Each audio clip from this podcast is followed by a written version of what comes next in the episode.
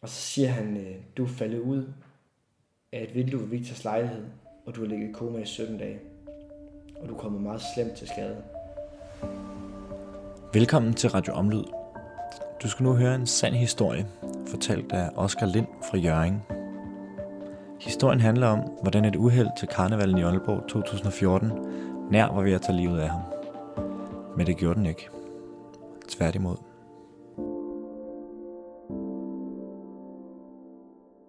Det er jo det bare, når man kommer fra Jørgen, så tager man til karneval. Og det er bare sådan noget tidligt op og ud og så mødes man et sted og spiser nogle rundstykker, og så får man bare nogle pilsner i løbet af dagen. Og man får også mere end det, altså shots og alt sådan noget der.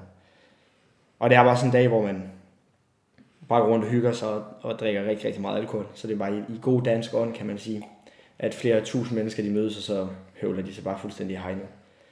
Og for mit vedkommende, der bliver det bare rigtig, rigtig meget. Men jeg mødes med nogle kammerater sådan sidst på, på eftermiddagen, der er klokken 3-4 stykker, og vi bestemmer os for at gå ned i byen og så få lidt at spise, inden vi sådan skilles. Og jeg sover med min storebror dagen før, og jeg skal så sove ved ham igen. Og så der skal jeg lige stille hjem der og tager en bid en gang imellem, og sådan går, som man nu gør, når man er fuld. Lidt frem og tilbage der. Øhm, og så ude fra min storebrors lejlighed, der kan jeg se, der står en masse mennesker, altså på den anden side af det her. Øh, og så tænker jeg bare, det er 100% op ved dem. Og det kunne jeg bare ikke over på det tidspunkt. Men jeg går derhen, og jeg er klar nok at komme op, og kommer lige i bad, for jeg har været nede og ligge i sådan en mudderpøl til karneval, så jeg er fuldstændig, øh, altså min hud er helt sådan krakeleret nærmest af det her mudder, der er tørret ind. Og så festede vi videre derop og spillede en masse beerpong og sådan nogle ting, som man nu også gør. Og så har vi siddet ude her i vinduet sådan, og hænger ud. Og det bliver brugt sådan, fordi der er frygtelig langt nede, så kan man sidde derude og ryge cigaretter. Og så ved jeg ikke, hvad der sker derefter, fordi jeg har glemt en masse timer, men jeg kan jo kun, kun tænke mig til det. Jeg falder i hvert fald i søvn, og jeg ligger i noget af min storebrors tøj. Øhm, bare sådan noget sommertøj, et par shorts og corona-skjorte og sådan noget. Sådan noget rigtig sommertøj der. Og så ser vi øh, Real Madrid og Atletico Madrid det første år. Atletico de kommer i Champions League-finalen. De spillede et i de ordinære, så vandt de 4-1 Real i forlænget spilletid der. Og normalt så ville det have gjort mig rigtig glad, fordi jeg godt kan lide Real Madrid. Men jeg kan ikke huske det. Og så tager de i byen efter kampen, det er cirka, hvad er det, klokken 12 eller sådan noget. Så der har vi altså festet fra 16 til 12. Og jeg var i forvejen ret godt sendt afsted.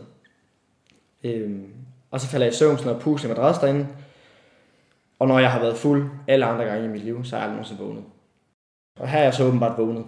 Og der kan man jo så kun begynde at sidde og gætte, hvorfor jeg vågner. Øhm, det kan være, at jeg har fået det dårligt, eller et eller andet, jeg skal ud og have noget luft. Så sætter jeg mig, så sætter jeg mig i hvert fald herude, øhm, og falder i søvn i vinduet. Det er jo, hvad der står i den øh, udtalelse, politiet de har, for de to drenge, der står hernede mm. og kaster sten op på et eller andet vindue, for at komme ind til deres kammerat. Og så går de igennem den her lille passage for at komme ud på den anden side, og da den første dreng har så er gået igennem, så skal den anden dreng til igennem, han lige kastet den sidste sten, eller hvad man nu her kunne forestille sig. Og så kan han bare se, at der er noget, der falder ud. Og det giver det her kæmpe store brag. Det lyder som, som om der er nogen, der hopper på sådan en industricontainer. Så det har jo larmet altså, helt enormt. Og han løber så derhen igen, og så råber han bare og skriger fuldstændig panisk øhm, på sin kammerat også, og sådan også mere bare udbrud hjælp. Øhm, og det er også vildt heldigt, at de selvfølgelig ikke går hen og hiver i mig. Fordi jeg, jo, jeg har jo en brækket nakke på det her tidspunkt. Da jeg rammer jorden der, får jeg kranjebrud og fem jernblødninger, og så brækker jeg nakken, og så brækker jeg min lænd to steder. Punkterer en lunge, og brækker albuen. Så jeg er rimelig hårdt medtaget. Men øh, det gode ved, ved den landing, jeg tager, det er, at jeg lander i afløst sideleje. Så jeg kan trække vejret. Og mens de står hernede og råber øh, efter hjælp, så er det hende pigen under min storebror. Hun hører det og løber ned og ligger sig ved siden af mig. Og de får ringet til ambulanceredder, der kommer. Og så tager hun fat i min hånd, og jeg har mødt hende en gang siden. Og der siger hun bare, at det er sådan en... Den er helt sort og fyldt med sår og blod. Og den tager hun så fat i. Og så siger hun øh, en masse ting, som jeg kan huske, som jeg ikke burde kunne huske, men det kan jeg. Øh, og der siger hun, at hun hedder Frida, og hun er 25 år, hun studerer til medicin i Aalborg, og en masse andre ting, og jeg kan endda huske, hvordan hun ser ud, eller jeg har jo en forestilling om, hvordan hun ser ud. Og den første ambulance, der kommer, de har en for stor øh, nakkekrav med til mig. Så der skal komme en ambulance mere. Og da alt det her sker med alle de her blinkende lygter ude foran, øh, ude på gaden, der kommer min storebror hjem. Og der, altså, jeg kan kun forestille mig, hvad der er sket jo. Han har fortalt mig, at øh, han helt panisk bare løber ind, altså hen imod den han går og bliver holdt væk af de her betjente. Og råber og skriger simpelthen, hvad der er sket. Øhm. Og så får han det at vide, at der er en, der falder ud fra tredje sal til højre, som er hans lejlighed. Og så ved han jo godt, at den er helt gal. Og så bliver han kørt øh, med på hospitalet og får ringet til min familie. Mine forældre de er i Spanien. På det tidspunkt de er lige taget afsted. Så de bliver ringet op dernede af politiet. Øhm, og finder selvfølgelig bare det første fly hjem. Min mor og morfar bor her i byen, de tog derud med det samme. Og det gjorde min øh, onkel også. Og så sad de ved mig der. Og så bliver jeg taget røntgenbilleder af hele min krop, og øh, øh de scanner mit hoved, og så lægger de mig i kunstig koma. Så hvis du førhen har set sådan nogle film, hvor folk de falder i koma eller et eller andet, så får man altid at vide, at de kan godt høre dig, og de kan godt forstå dig. Øhm, og det kan man godt. Jeg kunne i hvert fald godt, fordi det jeg drømmer, det er, at jeg bliver sat af på, på Jørgen station, hvor du selv stod i tidligere i dag. Øh, og der har jeg alt mit øh, har dem godt med, og så skal jeg til et, øh, et naturvidenskabeligt, sådan på sådan en naturvidenskabelig messe på Fyn, hvor jeg, har del, hvor jeg deltager i sådan et projekt, hvor jeg skal være sengeligger i en uge i træk. Øhm, og det kan man jo sige, det, det er lidt sjovt i forhold til, til hvad der sker her. Og der skal jeg igennem en masse, masse ting derude. Øhm, og så er der nogle andre drømme, hvor jeg, jeg ligger inde i en... Øh, altså jeg får jo jeg får jo sondemad herude, så jeg er jo aldrig rigtig mæt. Øh, sonden den kommer ind igennem næsen, og så ned i mavesækken der, så er det bare sådan noget flydende mad. Og der drømmer jeg, at, øh, at jeg ligger inde i en italiensk køledisk, og ser hele min familie gå forbi ude på gaden, og så ligger jeg bare banker på glasset derinde, og vil gerne hjem til dem. Og så spørger jeg dem, hvor de skal hen, og de skal så hjem til min storebror og spise store dejlige bøffer. Men det kan jeg jo ikke med til, for jeg ligger jo inde i den her køledisk. Så jeg kan jo ikke komme med hjem lige der. Så tror jeg, der går syv dage, hvor jeg ligger i koma, før de kan begynde at operere på mig, fordi jeg har så mange... Altså man må ikke rykke på mig og sådan noget, fordi jeg har så mange hjerneblødninger. Men de her hjerneblødninger, de er sådan... De forsvinder af sig selv ret hurtigt. Og det burde de egentlig ikke. De burde bare sådan... Altså de skal jo, det er jo ligesom, hvis, man, hvis, man, hvis kroppen hæver, så skal det have lov til at hæve. Og så er det, at man plejer at skære kranieskallen op og lægge den på is, og så kan hjernen få lov til ligesom at vokse ud. Øh, men det behøver de ikke for mig, fordi i løbet af den første nat, så begyndte de allerede sådan lige så stille at aftage. Og så får jeg både nogle målere ned i hovedet. Øhm, en til ilt og en til tryk. Og så skal jeg ligge der helt stille øh, og må ikke bevæge mig. Og jo, hver gang jeg er sådan lige så stille øh, bevæger mig eller blinker eller andet, så får jeg bare mere sovemedicin, fordi det er så farligt for mig at bevæge mig. Og så øh, ligger jeg jo bare der og får en masse medicin i 17 dage, indtil jeg vågner før tid. Fordi da jeg så har været igennem de her operationer, og de finder ud af, at jeg er klar til at, komme igennem den her opvågningsproces, så skal man begynde sådan en udtrapningsprogram, øh, hvor man får mindre og mindre medicin hele tiden. Og da jeg er på det højeste niveau med det her sovemedicin, der får jeg nok til, at øh, fem voksne mænd de kan sove. Så den, den, øh, den krop, vi render rundt i alle sammen, den er, sådan, den er ret god til at, til at tilpasse sig det, den nu bliver udsat for. Og det har så været stofmisbrug i det her tilfælde, og det er sådan, altså, det er ret voldsomt misbrug jo, hvis man får nok sovemedicin til at holde fem voksne mænd sovende, øh, taget min størrelse i betragtning. Ja. Og så da jeg måske er på, lad os bare kalde det her nogle enheder, jeg får. Lad os sige, jeg får 10 enheder. Så begynder de lige stille at fjerne nogle enheder for at få mig til at, at vågne. Og da jeg måske så er på 6 enheder, så, så begynder jeg at ville vågne. Så begynder jeg at lægge spark med benene, og jeg begynder at lægge blink, og øh, de her læger, de står og tænker, at det her det er ikke godt. Fordi øh, når jeg får så meget medicin, så er det ikke sikkert, at min krop fungerer. nok til det. Altså det er ikke sikkert, at mine lunger de simpelthen kan trække vejret for mig. Øh, men jeg vågner så, og øh, kigger ud på mine forældre, som står ude på den anden side af, af vinduet der. Og så kan de bare se, at jeg råber om hjælp øh, med øjnene. Ikke? Fordi jeg ligger og har slanger, øh, som du så på billedet der. Så har jeg jo slanger man kan sige, over det hele og i halsen. Så jeg føler selvfølgelig, at jeg bliver kvalt. Og så ligger jeg jo bare her og beder om, øh, beder om hjælp. Men øh, hvis man vågner med alt det her, så vil man have det ud. Så begynder jeg bare at ligge og hive i det. Og så må de have jo lynhurtigt træffe nogle beslutninger, der hedder, at øh, vi skal have det her røv ud af ham. Og det gør de så, og så vil historien det, at jeg siger hej til mine forældre, at jeg simpelthen kan huske dem. Og så falder jeg bare i søvn der igen. Og så går der to dage, før jeg begynder at kunne huske noget, fordi jeg stadigvæk er så påvirket. Så jeg kan slet ikke huske noget fra den afdeling hernede. Intensiv afdeling. Jeg vågner jo derude og, og ligger jo og lytter og forstår, hvad det er, der sker omkring mig. Sådan prøver jeg i hvert fald. Og så kan jeg høre, at mine forældre står ved siden af sengen og siger, at vi skal også have kontaktet Frida, fordi hun jo var sådan på en eller anden måde min skytseng lidt den nat. Og så siger jeg bare til dem, at øh, jeg kender godt Frida. Og så kigger de på hinanden, og så tænker de,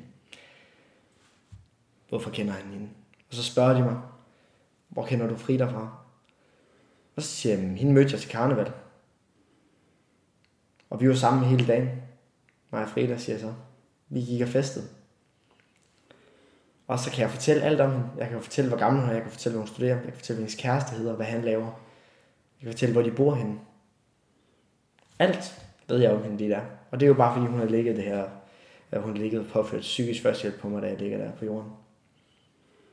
Og jeg kan godt huske første gang, jeg sådan stiftede bekendtskab med, at det her, det var fandme noget, der, altså det var et ret stort indgreb.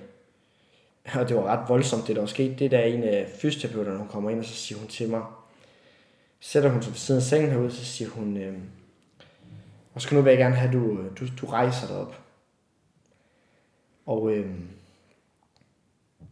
og inden jeg falder ud, der er i sådan mit livs bedste form. Jeg har et kondital på 62,5 og sådan virkelig, virkelig i god fysisk forfatning. Så jeg kigger selvfølgelig bare på hende, og så griner jeg bare lidt, og så siger jeg, ja, den er god med dig. Selvfølgelig skal jeg bare lige rejse mig op her. Øh, hvorfor siger du det? Agtigt.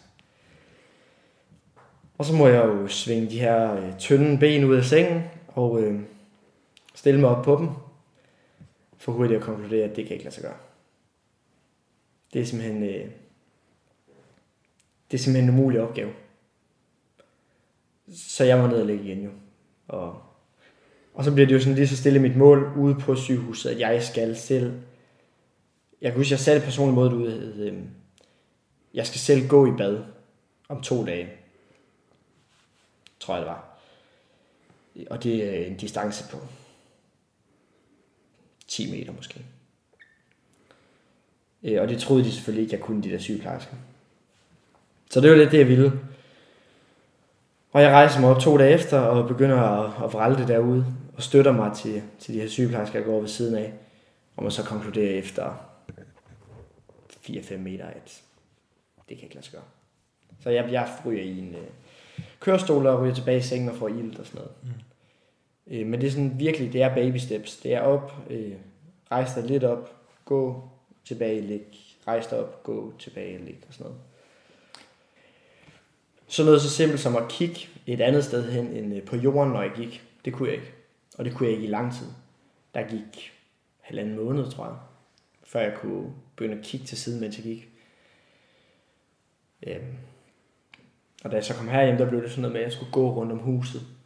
Det var sådan et dagligt mål. Man skulle gå rundt om huset to gange, for eksempel. Så dagen efter skulle man gå to rundt om huset. Så skulle man gå op for enden af vejen og tilbage igen. Og sådan noget.